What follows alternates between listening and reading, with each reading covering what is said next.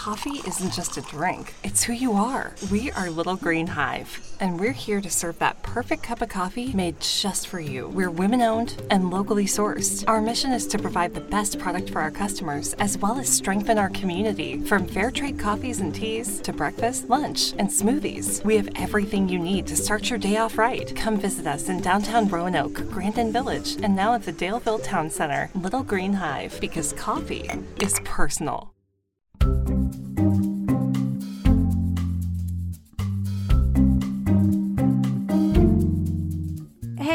Thanks so much for listening to Hometown Stories. It means a lot to us. If you like what you hear, we'd love it if you shared us with a friend, left us a review, or subscribed to Hometown Stories. That way, you basically get first dibs as soon as we release a new episode. You can also email us at hometownstories at wdbj7.com. We'd love to hear your hometown story. Okay, now let's get back to the episode.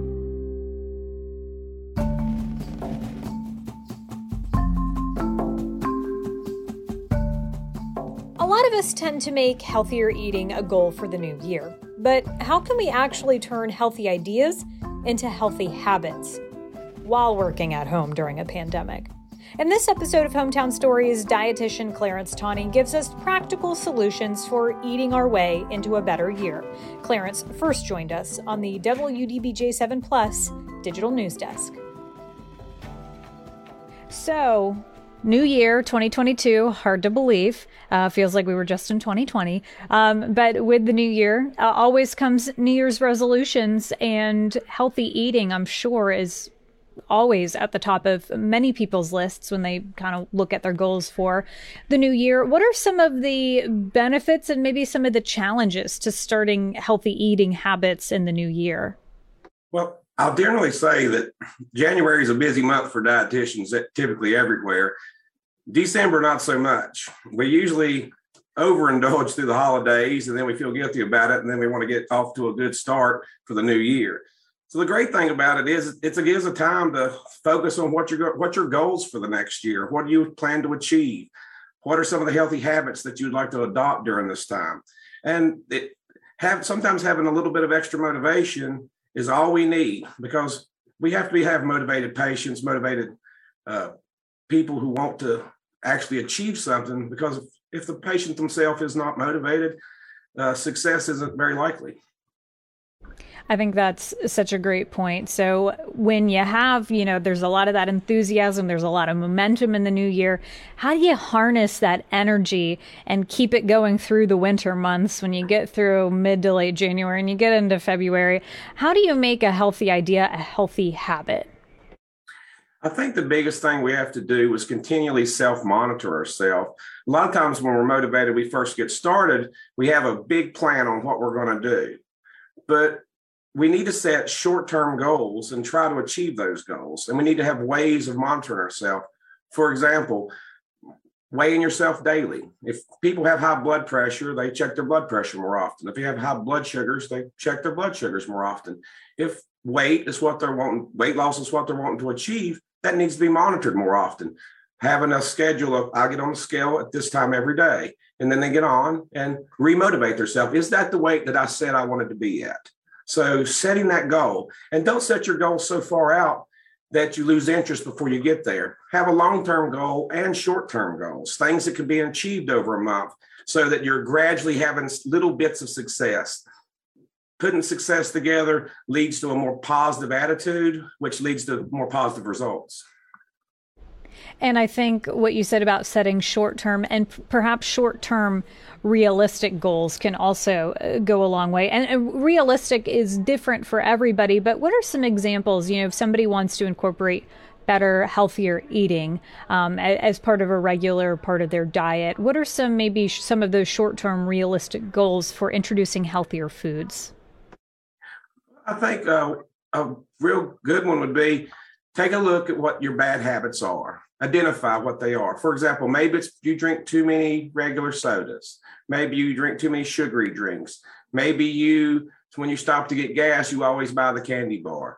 Set little goals like when I stop to get gas, I'm not going in there and getting a candy bar. I don't really need it. Um, I know that these sugary drinks are giving me too many calories and contributing to my weight gain. I'm going to cut them out within the next two weeks. I'm going to slowly transition away from them.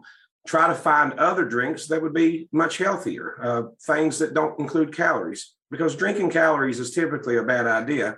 If we eat food, yes, that gives us calories, but it also fills us up. Liquids only contribute to our thirst. They don't contribute to our hunger. So when we're getting calories from liquids, we're really fighting a losing battle when it comes to weight loss. That is uh, such a good thing uh, to keep in mind. I know I'm guilty of, oh, I'm going to I treat like every day like I should treat myself to a coffee, which is which is not good.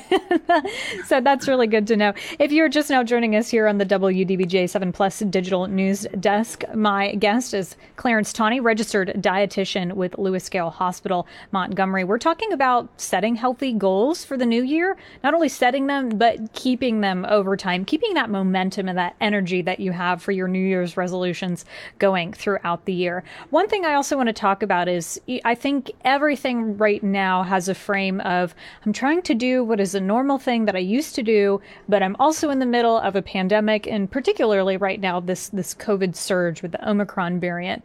Um, that may have a lot of people working from home. It's certainly an added stressor, and you know I'm I'm a stress eater. I can I will admit that for sure when you take into the context of the pandemic and us just trying to live our daily lives and make healthier habits despite that, what are some of the things that you've identified as some of those challenges? And what are some of your recommendations for making healthier choices despite everything else that we're facing?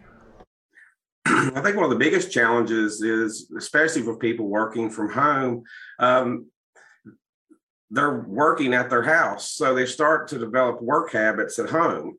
Uh, one of the things that's a big problem with that is they start to eat instead of taking a lunch break like they would if they was at work they start to eat in front of their computer. They start to eat while they're doing other tasks. They're on their computer a lot, so they start to snack and have meals at their computer. The problem with that is humans are very easy to train. And if we train ourselves that we're used to getting food when uh, we're working, then while we're working, our body's going to start to think, hey, where's my snack? So we develop, we got to learn forms of stimulus control. We need to have a designated eating area. More important than what we eat, where are we eating? Sit down, have your meal. But when you stand up from the table, it's not time to eat anymore. It's time to go back to work.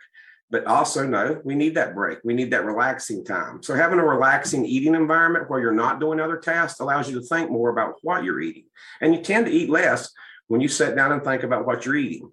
You know, everybody's always heard the stories about the people in the theater eating really bad popcorn, but they still finished it because they were still watching the movie. We need to be mentally focused on our food we can't make healthy choices if we don't know what we're eating and we're not actively thinking about what we're eating. Gosh, this was the message that I needed today because I'm one of those people. I'll eat at my desk very frequently, and I'm not. And then I look down, and I, all my food is gone, and I have no no recollection of it. So that is a really good point. If you have any questions for Clarence, for those of you who are watching, particularly on our Facebook Live, go ahead and put your question in the comments. We'd be happy to get them answered and, and get you guys some of the advice that you need. Um, one of the other things I know that people kind of set as a New Year's resolution is they say, okay, I'd like to budget. I'd like to, especially after the holiday spending they kind of want to get get control of their finances. Um, do you have any recommendations for healthy eating, particularly if you're on a budget or or setting a budget for incorporating healthier foods into your diet? Well, I think it is sad. I mean, food prices are going up, as everybody knows, when they go to the grocery store, and healthy food tends to cost more, and that's a shame and a hindrance in some ways. However, some of the key principles of weight loss focuses on portion control and uh, having a variety of foods. Vegetables, although they're are expensive, they tend to be cheaper per pound. So incorporating more vegetables into our diet, we're buying less meats or other types of foods that may cost more. But I think the biggest thing about eating on a budget is using proper portions. Um, for example, a family of four will make a pot of mashed potatoes. Put 12 potatoes in there to make their pot. That's too many potatoes for four people. So think about, hey, I have four people, four potatoes when I make mashed potatoes, or even, you know, two potatoes and portion it out. Here's a scoop of potatoes, that type of thing. Not only does that cut back on what you're eating, it makes it more affordable because you're controlling the overall amount of food. That makes a lot of sense, especially if you are trying to budget out for feeding a family as opposed to, to just yourself as well. That makes a lot of sense. Um, talking about families, um, kids i know sometimes sometimes kids love their vegetables. Some of them you know get fixated on certain foods. What are your recommendations if you have young children in particular or even that teenager who is just eating everything in the house? Um, uh, how would you recommend as a parent or a grandparent or guardian helping incorporate healthier foods into the diets of your children? I've always been a firm believer that it is, as a parent, and I always have to disassociate that because I'm a parent too and a dietitian. So I always want to f- push healthy eating habits on my children. And I had a, one of the greatest challenges. My daughter did not eat a vegetable one until she was about 10. So I don't want to sound like I'm a failure, but I felt like one. She eats very, very healthy now. She actually watches everything that I eat now but it took a time. So don't force your kids to change too much. Children, when they're younger, they care more about textures and things like that. But what we do have our responsibility is offering healthy foods at every meal. That like don't just accept the fact, well, my kids won't eat that, so I'm going to make what they like. No, we choose what we cook, we choose what we put on the table, and the child can choose how much of that they want. But I also think it goes back to having a designated eating area. You got the teenager that's running around eating everything in the house. Well, don't go back to your video game to play the video game while you're eating. No, you eat at the table because that's where we eat. And that also helps them develop healthier habits. Have fruits and vegetables setting out visually. If you don't want to eat tater chips as often, you got to put them away so you don't see them because otherwise, when you walk by them, you're liable to get your hands on them. That's also true for healthy fruits and vegetables.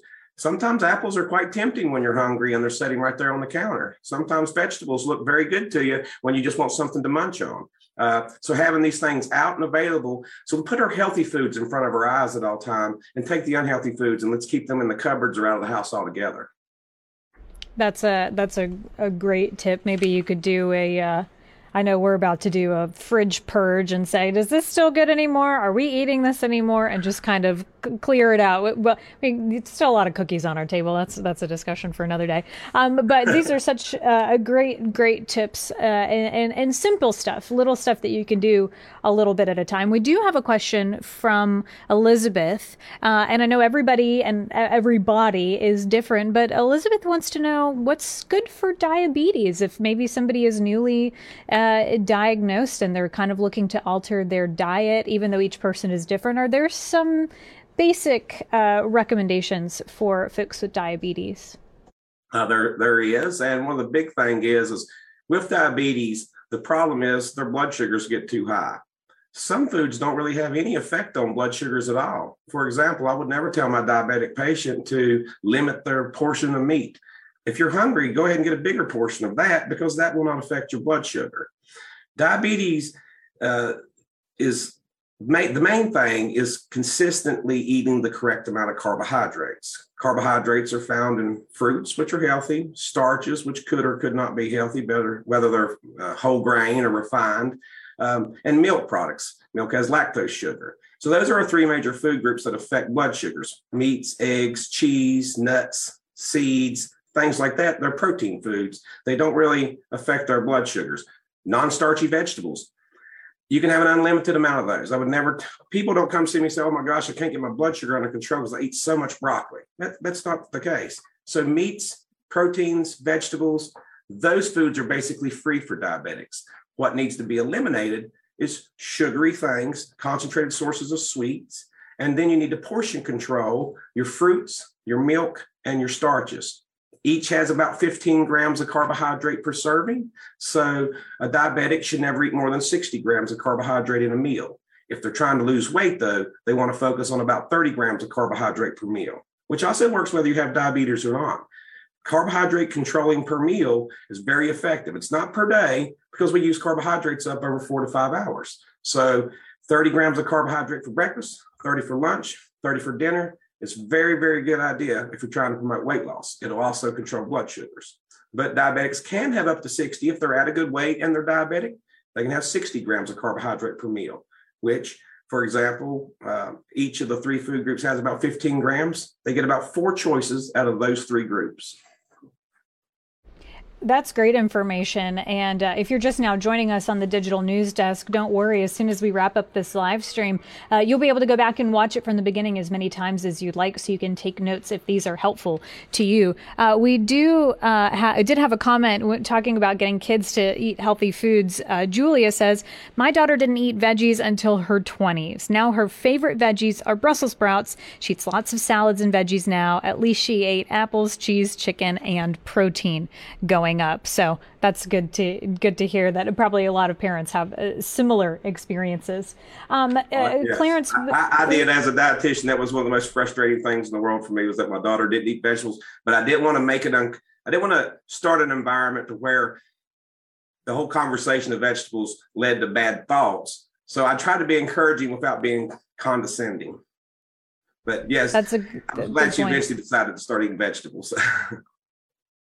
Uh, and it's totally uh, it sounds like very much uh, like you said a, a, positive thing making making the healthy eating a, an enjoyable and, and happy thing as well um, before we wrap up this has been such great information and certainly motivating as we head into the new year uh, anything else? Any other, um, you know, if people could have one big takeaway from this conversation, or if there's anything else that you'd like to add, what is it that you would like people to know? I think the most important thing to really get and the biggest reason I feel that diets fail overall when they fail is because either people get hungry or they hate what they're eating. So I think a real good thought process is instead of always worrying about what you're going to take out of your diet, start making goals of what you're going to add to it that you haven't been doing. Take a look, write down everything you eat, count up how many vegetables you've consumed that day. If it's only one or two, you can do better than that. We all can.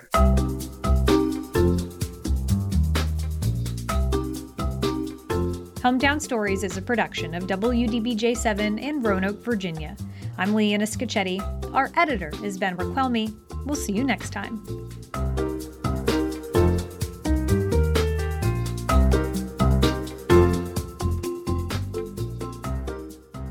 Hometown Stories is sponsored by Little Green Hive because coffee is personal. Locations in downtown Roanoke, Daleville, and Grandin.